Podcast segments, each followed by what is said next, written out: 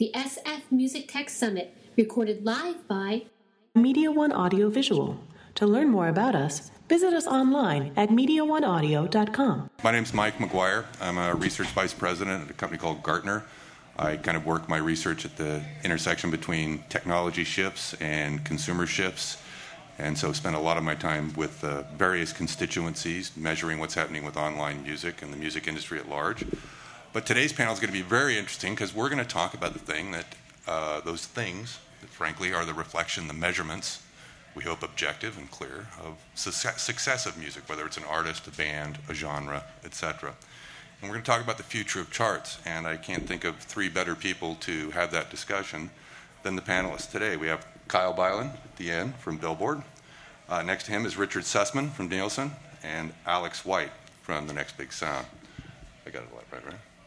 Um, so as we know, I mean, we've all, those of us that have been, been around, we know that the Billboard and the, those sorts of charts that measure sales, that's how we've defined success in the music industry. And it was great and easy when it was physical objects that got shipped around, purchased.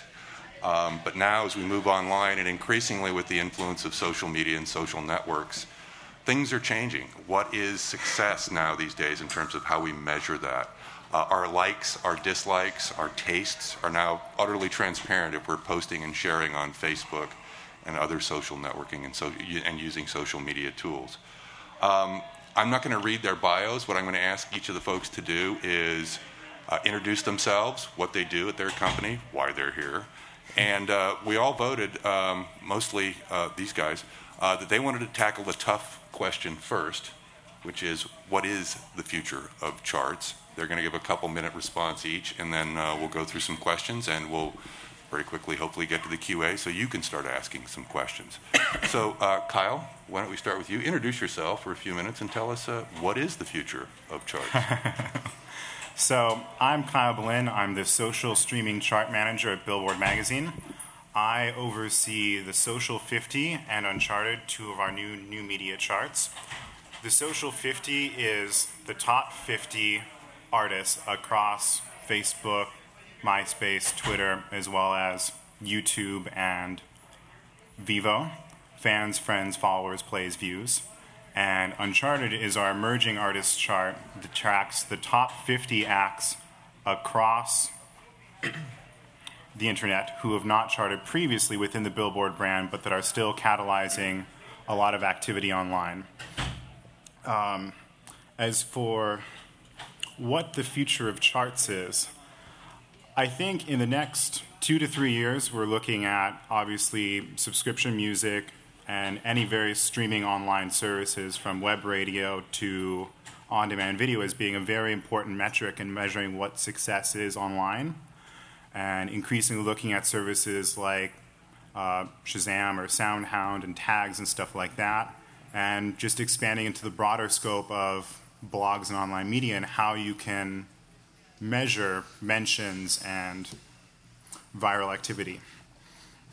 And in the wider scope, once charts move from a weekly platform to a daily update and perhaps move to real time, what we are looking at is a future of real time visualized data driven storytelling, where in real time you'll be able to analyze the impact of artist events on chart placements based on bumps and valleys in data. Something Alex is very familiar with with his products. And we'll start kind of deconstructing like, what does it mean when an artist releases a music video on that day? How many views per hour, even, did that person get? what media placements had the most impact on its success and how did that correlate with their sales that day, their Facebook likes, their streams, their Shazam tags, everything, and start looking at a broader scope of what this all means and start looking for unconventional insights within the data. Well done, Kyle. Richard? Um, excuse me, Richard Sussman from Nielsen. Um, I head up the digital media entertainment practice uh, within uh, Nielsen Online, which encompasses um, uh, social media, mobile, and online tracking.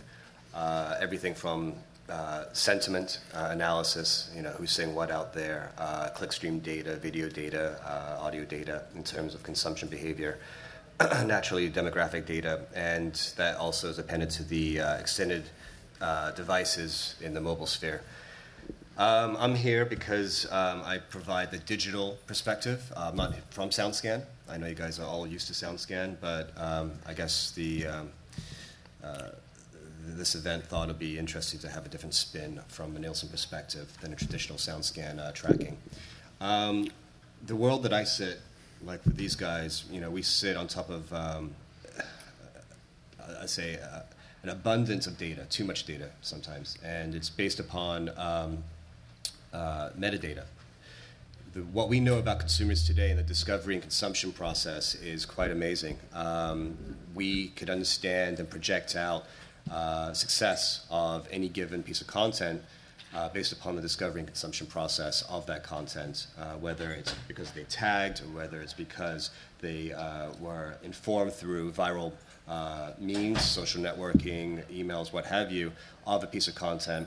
We're finding that the, the ecosystem from discovery to consumption to purchase is the window is shortened today and uh, the message is uh, getting louder and louder in terms of what one can say about a given artist, a given brand, what have you.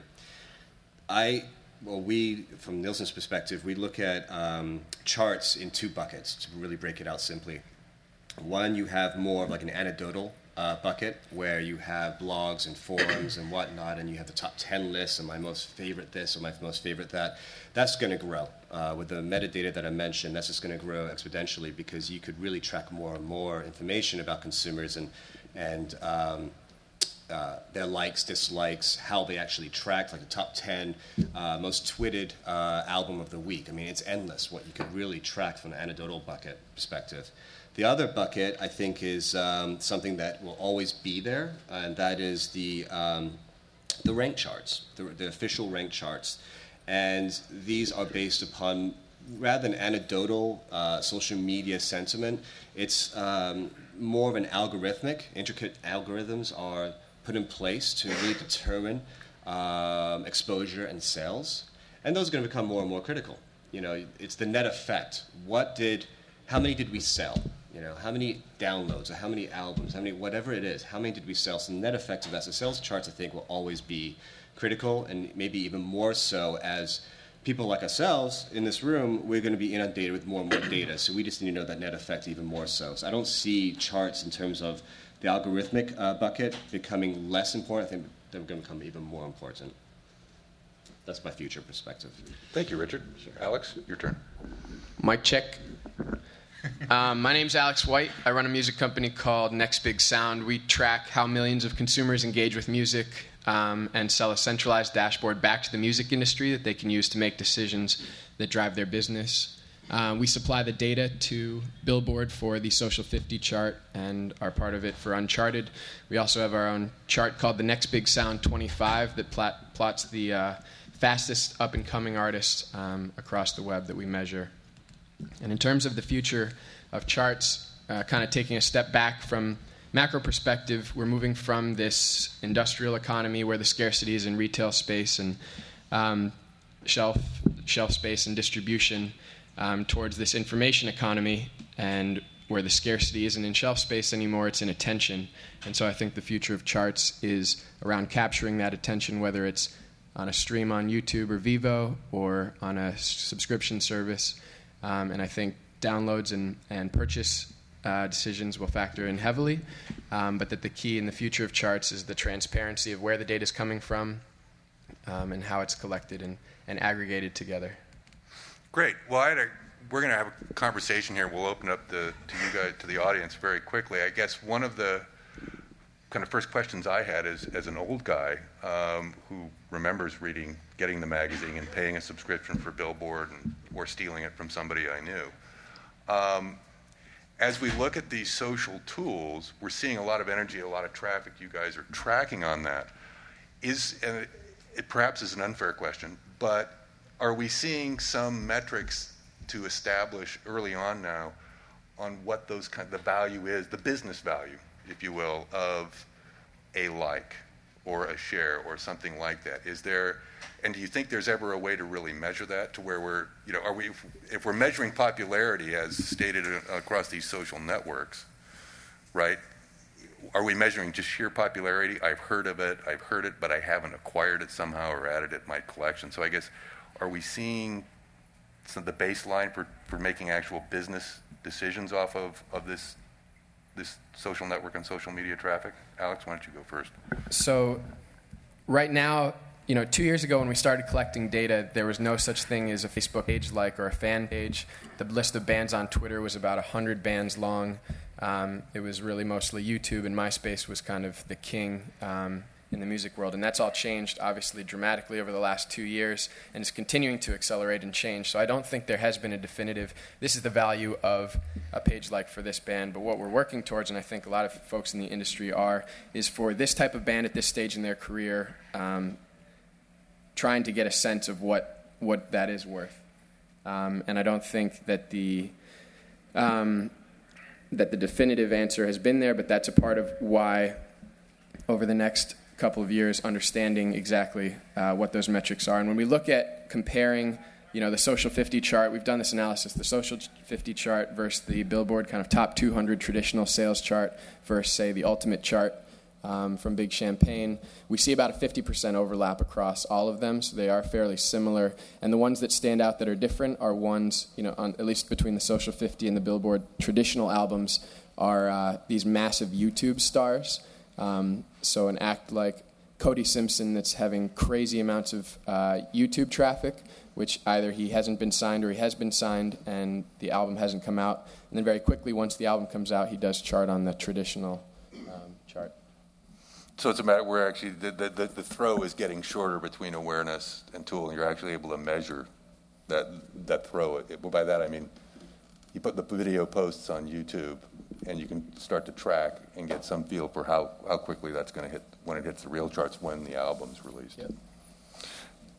Kyle, Rich, I was curious if you wanted to each wanted to address that that issue of you know how do we start to value these things in terms of, of business value, and I guess I'd add on for you and Richard is. Um, is it ever going to be a single kind of synthesized rating, or are we going to always be looking at perhaps depending on the artist stage of their career, et cetera, it's going to be a blend of, of different types of ways to measure their success. So, for the second question, I believe you're asking will we ever have a kind of definitive metric to say this band is a 42 and this band is perhaps a 56 in our music buzz rating, and that corresponds with a certain level of success of some kind? I'm going to ultimately say no.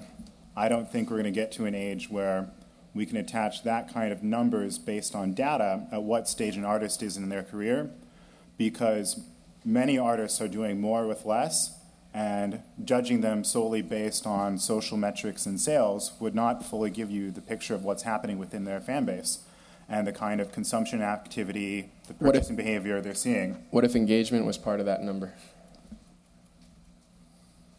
Good call engagement could be a part of it. I'm just saying, like, as a broader context of actually attaching a number and saying that this means something, I think we're a long ways from you know the Klout of the music industry in a sense.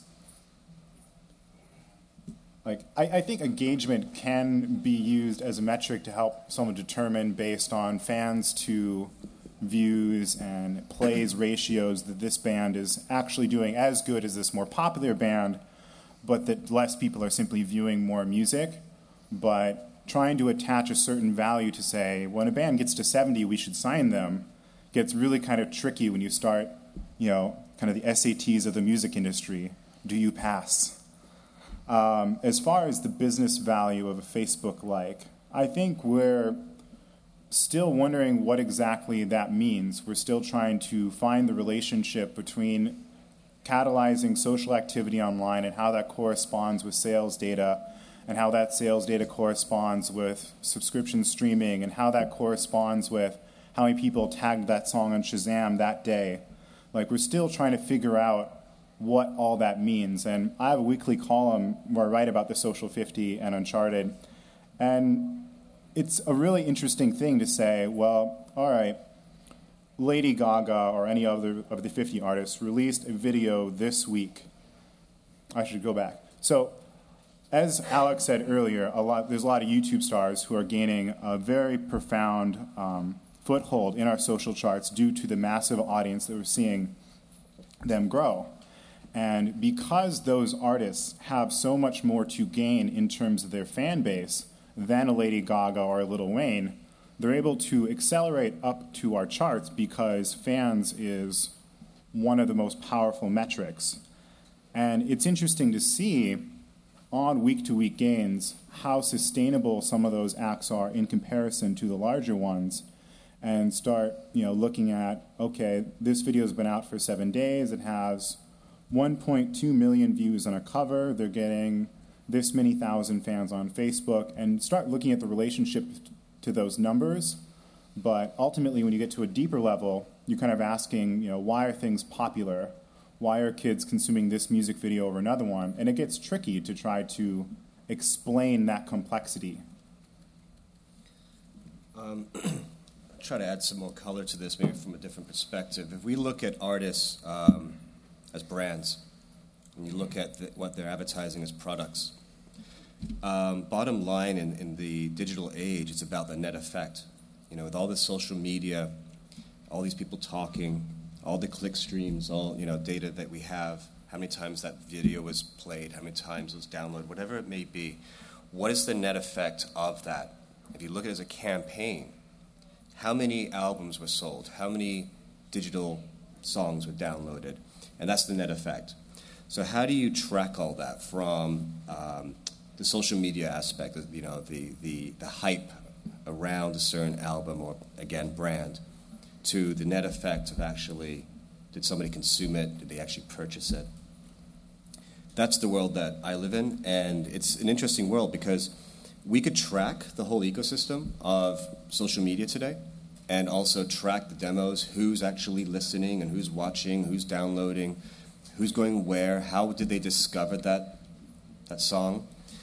But ultimately, how are they impacting others to buy? That's the biggest question. And right now, to answer your question about likes, to really be specific here with Facebook, what is a like? So if you have 10,000 likes, that's great. We all know that. But how do you quantify that? What does that actually equate to? Put actual dollars to that potentially. And that's very difficult. You have about three or four really hot up and coming startups right now. One's called Graph Effect. You guys may have heard of it, where they track and try to make sense out of a like, and almost like a cost per like. You know, you can actually market. How do I get my likes up for my brand or my art, whatever it may be? And these are new currencies. So being in the currency business of whether it's you know ComScore or net, you know um, Nielsen or whoever it may be that says these are my numbers you need to validate those numbers. That's the first step. Second step is how do you quantify those numbers and make them actionable? So we're seeing with all these comments today, we're seeing more with uh, data, with the metadata, and how to track all this. The hardest part right now is how do you quantify that and bring it all together to make one big marketing play. And if it's a like that you're focusing on, I want to get as many likes as possible. There's systems out there today that will show you how many likes you have and how that potentially may have lifted your brand. But then it stops there. And where I think the future is going to be is answering, and maybe tomorrow, maybe a year from now, I don't know when, but it's answering, okay, so now we know we've got 10,000 likes, but how does that equate to actual increase in sales? How do you make that connection? How do you correlate the two? And being in the data business, that's the hardest thing to do right now because there's all these, you know, there's a lot of noise out there. And um, there isn't really a straight answer. You know, people want to make like a currency, but is that the right thing to do? And if it is, how do you quantify that? And that's the big question. That's the big takeaway. Can we unpack the Klout uh, comparison a little bit on the score side? How many people in here know what Klout is? And how many how many people know what their Klout score is? So much fewer. And but this is the thing with kind of one definitive score. You mentioned ComScore and Nielsen, of course, is uh, you know, we share an investor with Klout, and so it's a very interesting kind of model and think there's a lot of validity because people are kind of hungry for some way to make sense out of all of this. I don't think Klout, you know, I think it's silly personally, and that they've launched kind of too soon. I've studied very closely kind of ComScore, um, and they've become kind of the standard, one of the standards in web measurement, and that didn't happen until the uh, 2001 when they bought Media-Metrix in the kind of after the dot com burst, and they had 80 plus percent market share. So if you do it too soon and come out and declare, here's the score, um, and you don't have the kind of market share or that awareness, it, it just becomes kind of silly in a game. But if you do have the either reach, data, trust of um, an industry or a small subset of that, then I think it does become interesting. And I think people are, you know, they want likes because they think that it translates to something. They don't.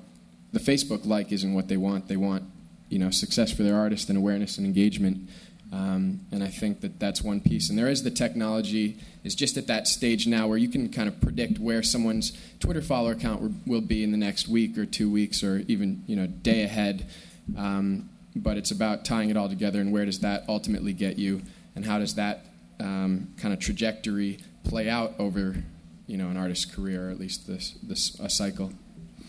Interesting. I, I was curious if you guys are noticing as you're starting to measure and manage these new inputs, these new kind of streams of information and data. Are you seeing any sp- trends? I was just curious between, you know, is the the things that are getting the most social traffic, if you will, or currency, are they? Is this new material? Is this artists that have just come to the fore in the last two to three years? Are you seeing shifts in catalog, older material that's being transacted or discussed in the in the social media? I'm just curious if you're sensing any kind of trends like that. The catalog stuff is really uh, difficult, as well as um, artists whose demographic are in the older. Um, I yell at my age. I know. Yeah, um, I'm good with that. Um, but for the new artists, you see lots of different. What's interesting is seeing the data sources kind of all together. So, which is a leading indicator for what? And in certain genres, say you know, kind of novelty hip hop songs, it'll, you'll see a spike in YouTube and then spike in uh, radio and then spike in Facebook, Twitter, those sort of things. But then, you know, the situation can be completely reversed where it's a spike in radio followed by a spike in all those metrics. So it's it's really tough. You got to segment it. Uh, you need you know kind of the full competitive data set of every artist and saying for artists like this, what is the pattern that is typically uh, seen on a first an indie rock artist signed to a major label, or some kind of segmentation where you slice the giant uh, you know field of artists down to a manageable kind of set of comparable artists. Okay, Kyle, any insight into that? Any trends or distinctions you're seeing between types of not maybe genres, but again, is it say newer artists versus catalog? Um, the biggest trend in my world currently is that we're seeing a lot of people get on our charts through YouTube and through YouTube covers. Um, a lot of the people that are on Social 50 right now are cover bands who put videos out every single week on YouTube and gain millions of views each week through putting out a constant stream of content that is popular and then spinning and weaving through their own original content to promote that at the same time. Um, that kind of week to week sustainability through those more socially inclined artists is a lot of what we've been seeing become popular on our charts and being able to hold in place. Uh, you also see that when those artists don't put out something for a week or two, they also drop off the charts instantly because that pull needs to be maintained over time.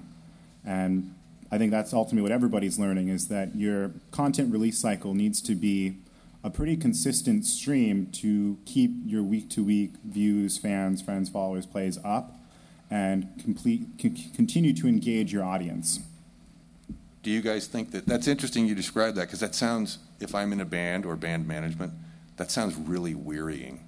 Right? um, do you sense that you're getting seeing we're going to be have the kind of data that maybe the notion of a single release of a collection of songs that we used to call an album, right, where it just becomes less of this concerted effort to hit a specific time with that collection of songs we used to call an album, and just to kind of like kind of scenario you're painting where it's like, okay, it's Monday, new song, you know, Wednesday, new song. I think uh, I think Ian Rogers at Topspin got it right when he said you need to do something small weekly, something big monthly, and once a year something big. And that kind of consistent content rollout of some kind of engaging your fans with various streams of content, video, blog posts, anything, and just keeping it coming out. If you're just going to put out uh, one album a year or one every two years and disappear while you're creating that album, I would say you're drastically damaging your potential to grow your online fan base by disappearing if you're not engaging with them. Well, it's an attention economy, right? So it's about staying top of mind amongst as many people as you possibly can. And, you know, on the charts thing was just thinking about um, it, de- it really does depend what you're after where it's you know the revenue what if there's just a revenue chart and that's you know the only goal is to make as much money as possible and then there's the attention chart where it's to be top of mind to as many people you just want your music to be heard by as many people as possible and that's a different chart maybe there is some aggregate form of the two of them or one score that represents both you know sustainable career and um, kind of widespread adoption or or fandom. But I'm just going to say yes. I want all of those things. Um, and so I was curious. You know, I want to be making money. I want to have you know a high attention you know rating by my audience or the audience of the web.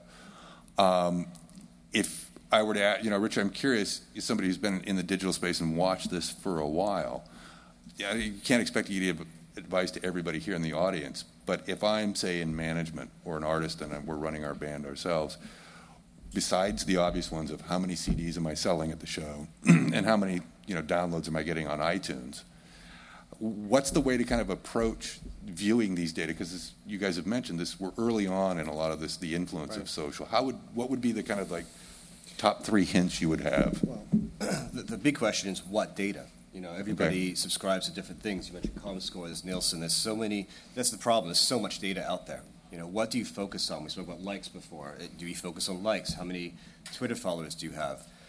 Where do you focus, and how do you make sense out of all of this?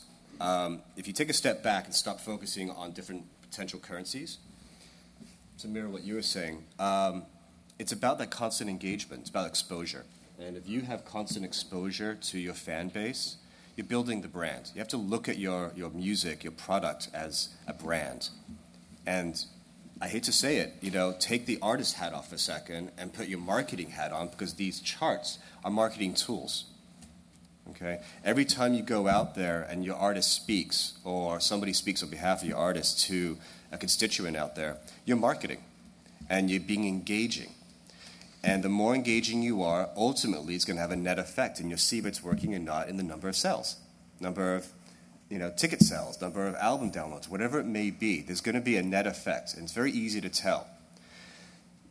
You could use any of our services. I'll just you know talk about Nielsen for a second here. You could track the social media consumption. You could track how many people are talking about you. What are they saying? Who's saying what? Where are they saying? How are they saying that? How is that ultimately impacting the brand? Once again, you could see a causality of that, whether or not it's leading people to go to certain websites or not, download certain music or not.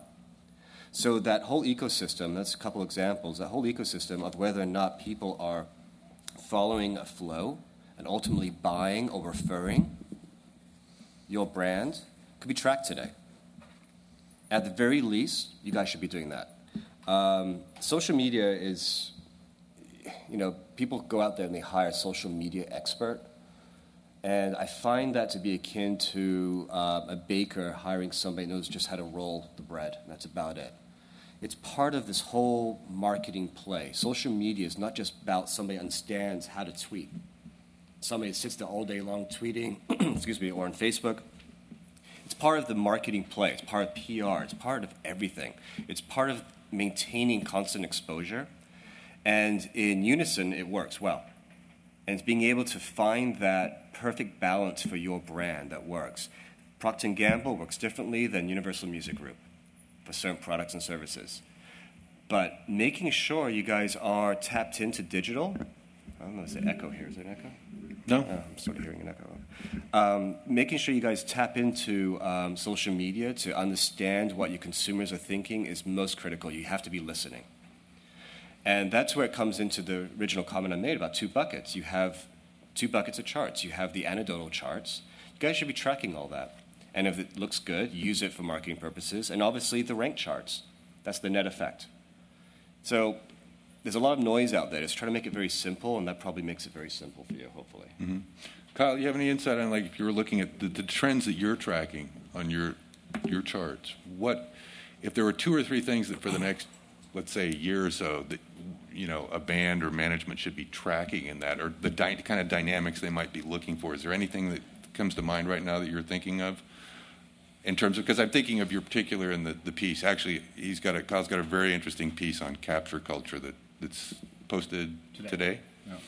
Should all check it out. And I, in that regard, I mean, is there, as the things you're looking at and the the kind of phenomena you describe in the piece, right? Whether it's you know photo recognition of a album cover or hearing something and being able to pull that out with Shazam or SoundHound.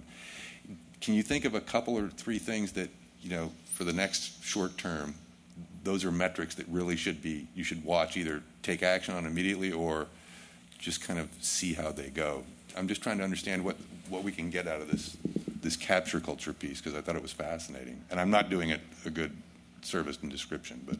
Um, I'll, I'll try to rewind a bit. So today I published a piece on Billboard.biz called "The Rise of Capture Culture: How Apps Are Revolutionizing Music Collecting," and what it talks about is as we shift from an ownership culture to an access one, we're using subscription music services like Mog, Slacker, Rdio, Rhapsody to access and Spotify to access our music rather than own it there's also this really other subtle shift happening where we're moving from collecting music to capturing it.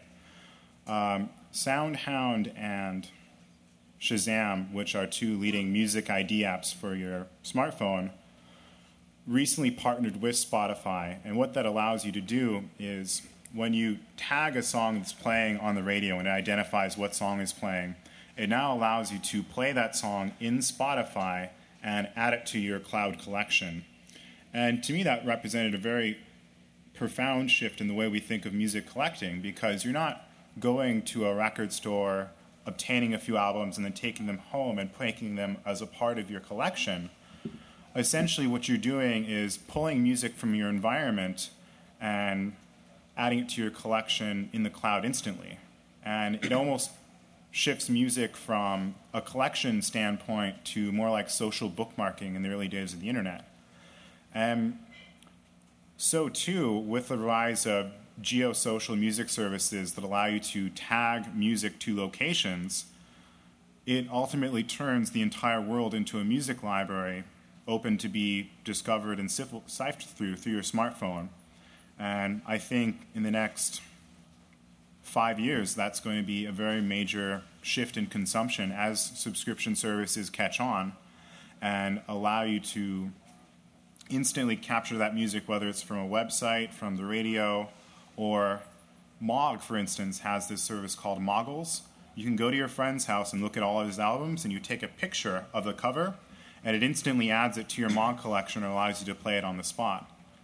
And that kind of behavior is going to radically shift how we think of music collecting and consumption and how we understand how people consume music. Um, and is there a thread or a couple threads that in social coming out of this emerging capture culture are there some things that i should be watching if i'm band manager in the band itself to be tracking as far as kind of um, early warnings about how this this area is going to shift or not uh, i don't think we currently have those kind of early warnings because i'm i don't think shazam or soundhound offer artist dashboards into where their music is being tagged and who's tagging it currently, right? No, they don't. But they do have charts. They, they do have charts, but they don't currently offer any kind of data. There's no way to find out who is moggling your album. but going forward, it's going to be a very important thing to know. Alex, do you want to tackle the question on what to be looking for?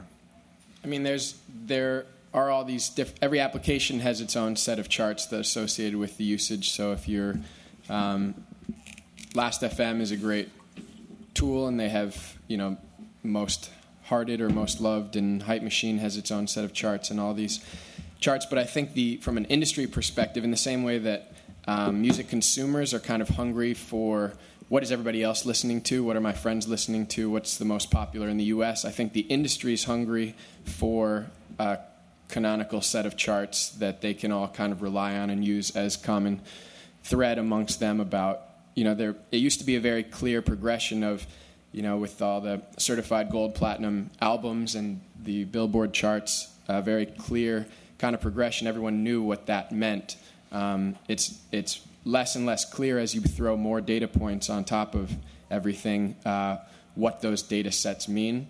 And I think it will take a, a while for everything to kind of stabilize in terms of uh, common thread amongst the music industry. But I think that that's where industries have headed always in the past is towards some sort of uh, coalescence around um, common set of language and jargon and terms, and same around kind of charts and what success and, and popularity means.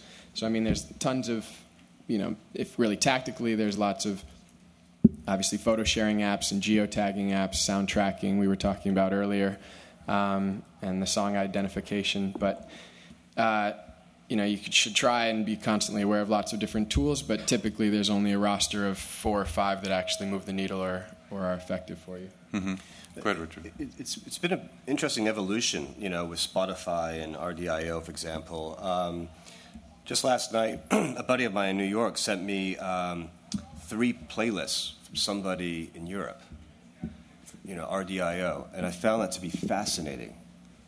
So I was able to get three different playlists and discover all this music, or rediscover music, and it was so seamless. And it was so easy and we're seeing this evolution. Um, I, being a music lover myself, I, I, I, love it. I mean, I'm learning more about music today than I've ever in my entire life through means like this. Now, this wasn't around, you know, probably I'd say less than six months ago. And it, that's evolving. Is there going to be a chart from that? The most referred playlist through RDIO or then Pandora or whatever, you know, it's going to evolve, right? Different companies. So I think charts, you're going, you're going to see an evolution of charts but then you're going to have the basic charts as well, as I mentioned before. Mm-hmm. There are the RDIO playlist charts.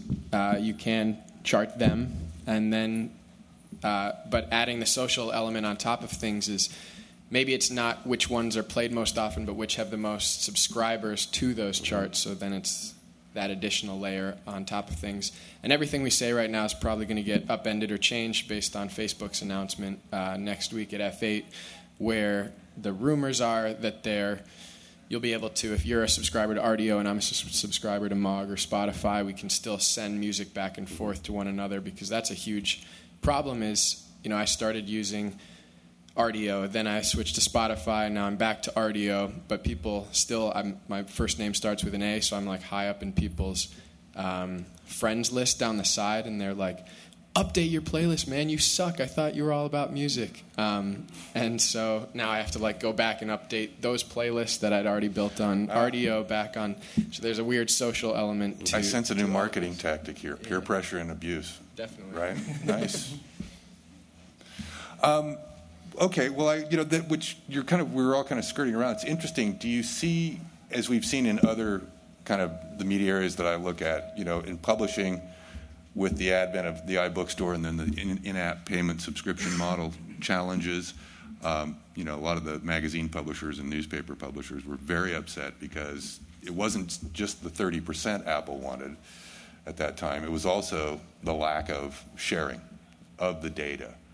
Do we sense, without getting into your specific policies, do we sense there's going to have to be there's going to be some shakeout in terms of how this data is kind of collected and who owns it? And I, I don't think for don't want to get into any proprietary things, but we've seen these issues in other parts of the media sector. I'm curious to this, what you're thinking, Alex, in terms of what this announcement might be. Facebook's one of those folks that have generally been pretty tight-lipped or rather controlling about that data.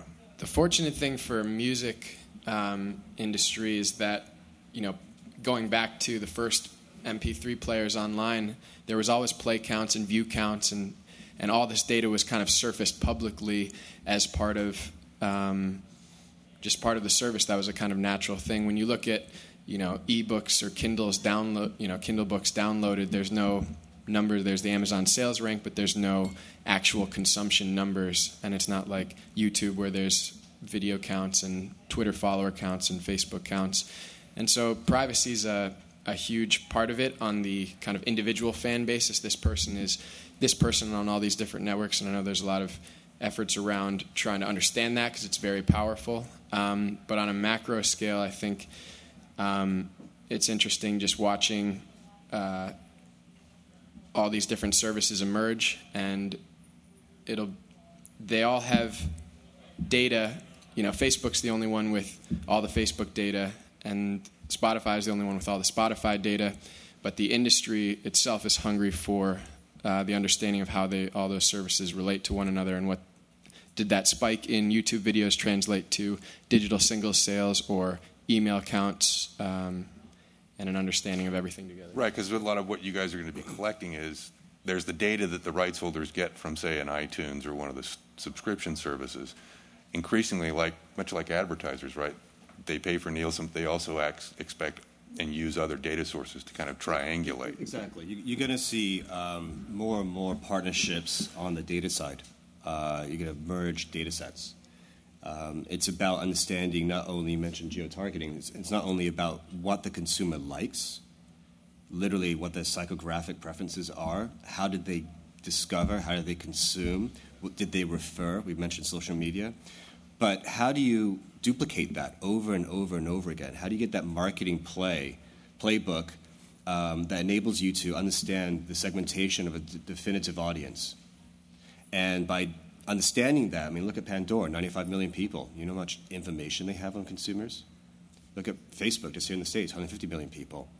You start merging some data sets, you could actually answer some very, very deep questions that aren't attainable today without necessarily having those partnerships in place. There's one big issue, it's the privacy issue. How do you get around that? And that's really what we're going to see an evolution in trying to understand, you know, what is private, what's not, who owns what. Excellent. Um, well, we got about 15 minutes left. Uh, we do have a microphone. Sean is around with a microphone, or somebody is. If you have a question, raise your hand and he'll come over and just ask that you project so that we can record that question.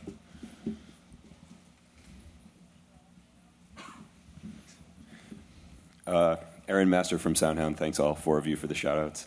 Um, uh, my question is about uh, the just the relevance of charts in the next couple of years. I, I think there's um, it's clear the value of the charts to industry, but um, is the, I've also noticed something of a backlash among fans actually against charts. People sort of um, looking more to things like Pandora, things like iTunes Genius for their sort of individual customized recommendations. Do you guys feel that backlash? Do you think charts are going to become more or less important to fans over the next couple of years?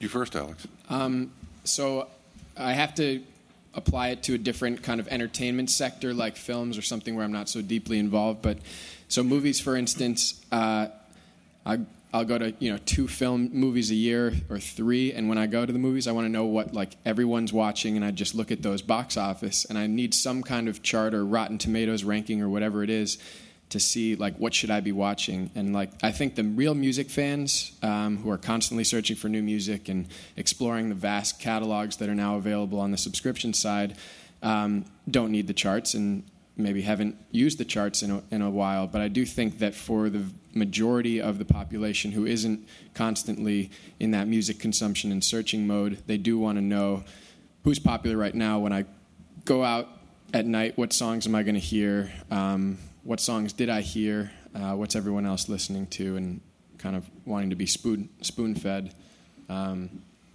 what they should be listening to. Richard. Yeah, I mean, you- you're, you're asking the, the big question um, how important are charts? I'm going to throw it back at you. What charts?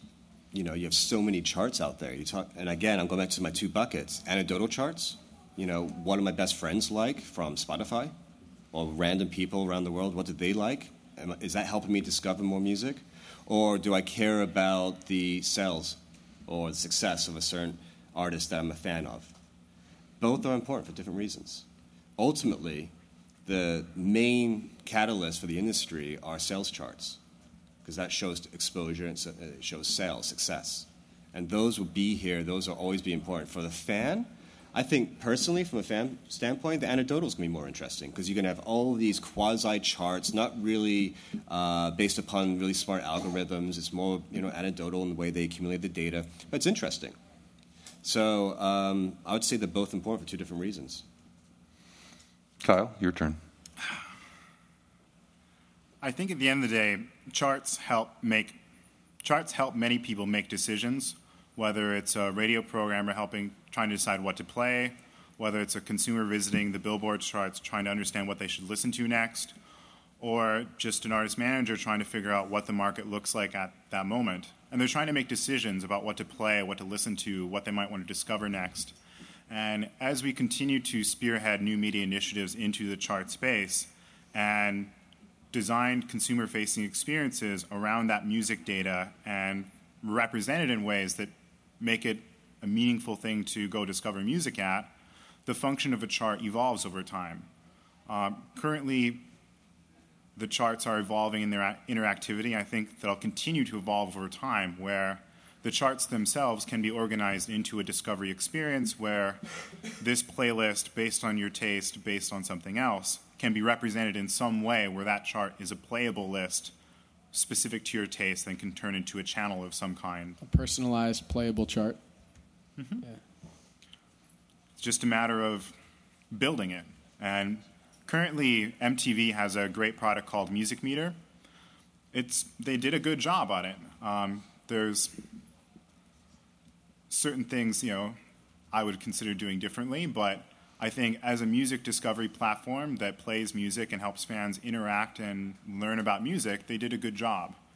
And moving forward, you're going to see more and more charts that aren't solely just um, categorically these are the top 50 social artists, but more on a discovery basis of songs that are kind of more so on the underground that you might want to check out and discover. Next question. Dan Ruby from FestivalPreview.com.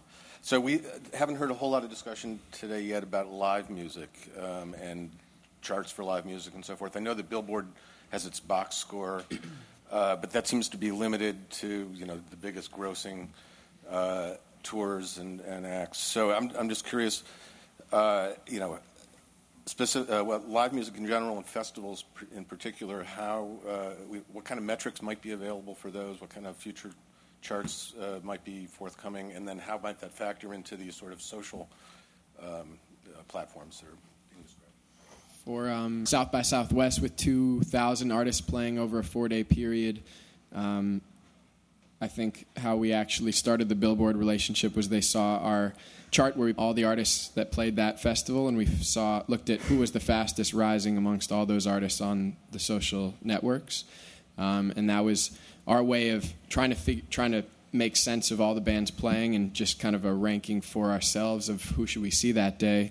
Um, and the idea was that if the artists were really buzzing, that the friends who were at the festival um, would be telling all their friends, even not at the festival and beyond, what you know about these new artists and that they should check them out. And those, you know, kind of numbers and scores would rise across the board, and and that was how we did the ranking. So there is ways to, and I think other companies have done filtered lists of festival acts that have played.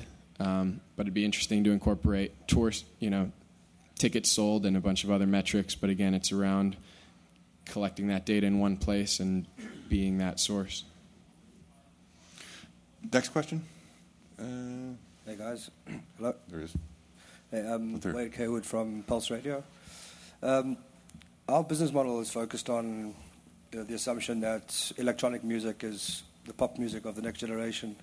Um, there's things to support that, like um, you got a DJ on the cover of your magazine this this month. Um, Puff Daddy is releasing an electronic album next month. There's more festivals, more electronic festivals than ever before in the US at the moment. And I just wondered, as far as the data goes, the data that you guys are collecting, um, are you seeing that trend as well, or is it just outside of the US that you're seeing that? Um, on Uncharted, which is our emerging artist chart that tops the that tracks the top 50 artists in the world whom have not charted previously within like the Billboard 200. Uh, SoundCloud, which does focus more predominantly on DJs and electronic music and dubstep and chillwave and all those things, uh, they're seeing lots and lots of action on our charts. And you know, the number one artist on Uncharted right now shifts between DJ Blend. Um, traffic. Well, Traf- traffic is a rapper, but there's tons of new artists every week who are charting on Uncharted and emerging into the larger Billboard ecosystem through sales or downloads or whatever who are very electronic based. I don't know definitively like the larger trend if that's going to be the popular music of the next generation, but we're certainly seeing a lot of activity in that sector, and SoundCloud is becoming more and more important every day. We're seeing an increase in, in digital sales uh, for this type of music as well, this genre. Um, um, you know, ticket sales as well. You mentioned all these different events happening. Uh, a lot of younger demographic um, uh, music goers love these festivals. Um, the problem is the um, the negative publicity, the social publicity around this type of genre, and I think you know there's been a hurdle in getting over that. And I think slowly but surely the genre is winning. As you see an increase in more downloads, more people are trying to find this type of music. You're seeing it infused in regular mainstream as well, commercials, movies, etc. So, um, you know, I can't say it's going to be the next thing f- for pop culture, but it's definitely um, a growing genre. Next question. My name is uh, Anthony Polis. I'm with Polis Marketing, and I was wondering. This is a question for all of you guys. Do you think that uh, social ad services such as Facebook social ads and Twitter's promoted accounts has a, a, negative effect on the accuracy of your charts. Have you seen that, or do you think it's even worth thinking about? Um, good question. Definitely. are you in it? um, it's uh, that's part of where you need to triangulate from lots of different sources, especially on the social side. And um, I, I saw someone was talking online the other day about like I thought we'd figured it out with Next Big Sound. You can track all this data that's actually happening, but now I'm finding out that there's services just like there were bots to buy MySpace plays and friends. There's now bots for lots of different other sources. And as soon as you have any system, that's the push and pull between you want the charts to be transparent of how they're calculated so the industry understands and every artist knows why they're ranked the way they are. And then on the other side, you don't want to display how it's actually calculated because then people try to immediately game uh, the system. And so it should be taken into account from the point of view of if you see uh, one metric spike and see nothing else across the board, it shouldn't be able you shouldn't be able to buy your way to the top of a social chart necessarily, and that's why I mean it, it's a tough tough problem. Do you see that as is that merely just something you're going to be having to live with? Do you see a role for the various social network operators for trying well, to filter that or well, it goes reduce back to, that? Yeah, it goes back to some points you made earlier, and that is, you know, what is it like? You know, you know, if you have 10 million followers on Facebook, what does that mean ultimately? So if you're looking at one element, you're looking at it in a vacuum, and that's not going to help you. You have to look at ultimately, if I have this, this, and this, and this going on, how does that equate? How do you correlate that to success or failure? And I, th- I think the new charts uh, will need to. Uh, you're not talking about fraud, but like fraud detection is a huge piece of it, and this would be one kind of sub version uh, of that, where it's wanting to be a fair representation of an artist's popularity. Yeah. And like Sam, was it Sam Adams who bought hundreds of thousands of iTunes tracks and shot himself to the top of the iTunes chart? but those were like real purchases, but he was making them himself or with his friend's credit card. So it's like gets into very blurry territory. Um, it's the music industry, so. Yes, Lee. It's yeah. expected. No, and I you kind of answered it, but you know when you have a charting system, people are going to mistake the likes as the destination in, instead of the goal. And on some part of you is both. It sounds like you don't like those. You're creating charts, social charts, and bands are going to say, I want to be at the top of the chart. Oh, how do I get there? I have to have a lot of likes. Mm-hmm. And then they find partners and companies develop software to do that. And in some ways, you want it to be an organic, passive collection of how popular you are. You want the likes to be organically derived, ideally. Yeah, we don't want to see click farms, basically. Yeah. But how do you not do this? And this is, again, I, I equate all of this page views, email lists, likes as potential uh, communication channels. The real measure is what is Bottom does- line. Well, yeah. How does this? How do we get ROI off of this? And I know nobody's got that, but I mean that's where you're going to see maturity, and, and then um, that's a long run on. But it's the fact that that number is private data, meaning UMG. Yeah. Isn't, and if we yes, you have iTunes charts, but you don't have T-shirt numbers. You have some box office numbers, but you don't have a real. I mean, this is a tough one, and I don't know how to get the maturity of your products to wire up. I mean, yeah, to take that even further, you spoke about your genre, you know, electronic music. That's that is basically a digital industry. You know, and a lot of charts don't even track all these sales and fan base and you know all these underground. I mean, you know, you talk about some very successful artists, DJs that people don't even know about. And it's about tracking that in a, in a way in which you could quantify, as you mentioned, the transparency is an issue because then people are going to start playing the game. And um, ultimately, it's going to come down to are you making money or not? It's a business. That's where I think the marrying of the billions of public data points with the private proprietary information is the real win, and that's uh, what we work with our customers on trying to do is understand those relationships. But no one, you know, I was on the flight and Diet Coke sponsoring free Wi-Fi for everyone, except it clicks you right through to their Diet Coke Facebook page, and it doesn't make you like it, but you feel like, well, they just bought. I liked it. I don't like Diet Coke. I like real Coke. Um, But you like free Wi-Fi. but I love free Wi-Fi. Um, so there I am liking the page, and I blocked it from my news feed as soon as I saw a Diet Coke thing. Um, but I also know for a fact that Coca-Cola is searching. you know, they haven't figured out that, and they've looked at our platform to try and see if, if you're driving traffic. You know, when Audi has a Super Bowl ad driving it to their Facebook page, I guarantee they're not making. They're not seeing what percentage of Facebook likes ultimately translate to car sales or doing any sort of advanced analysis. They want to be and they should be, um, but They're, no. they're, they're trying. Yeah. they're, they're definitely trying, but it, it's difficult. Right. It No. really is.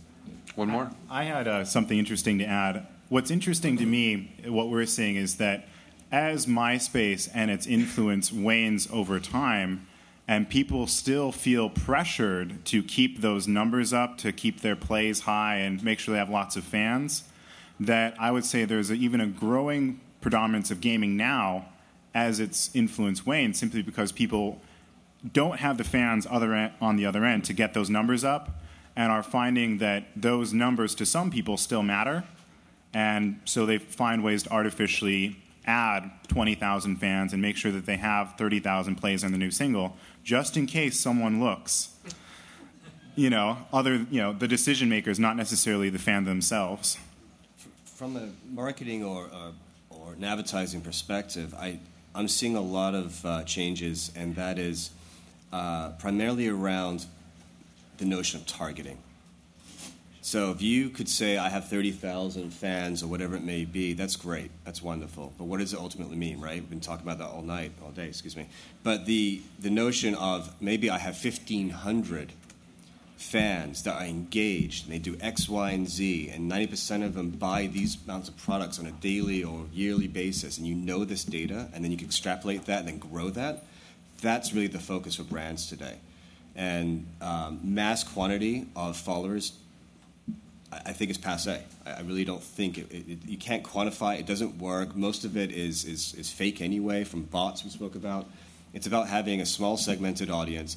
And that's why, like a company like Pandora, 95 million subscribers, they're not trying to say, how do we market to 95 million people? Maybe they have 10,000 people like this. And they will go to an advertiser potentially or a marketer and say, I'm going to partner with you because I could give you exactly what you're looking for. Well, I think we are. I've been. We're given the hook right now, and uh, you can chase these guys down out in the hallway there and ask them more questions. But I would ask you all to thank them for taking time out.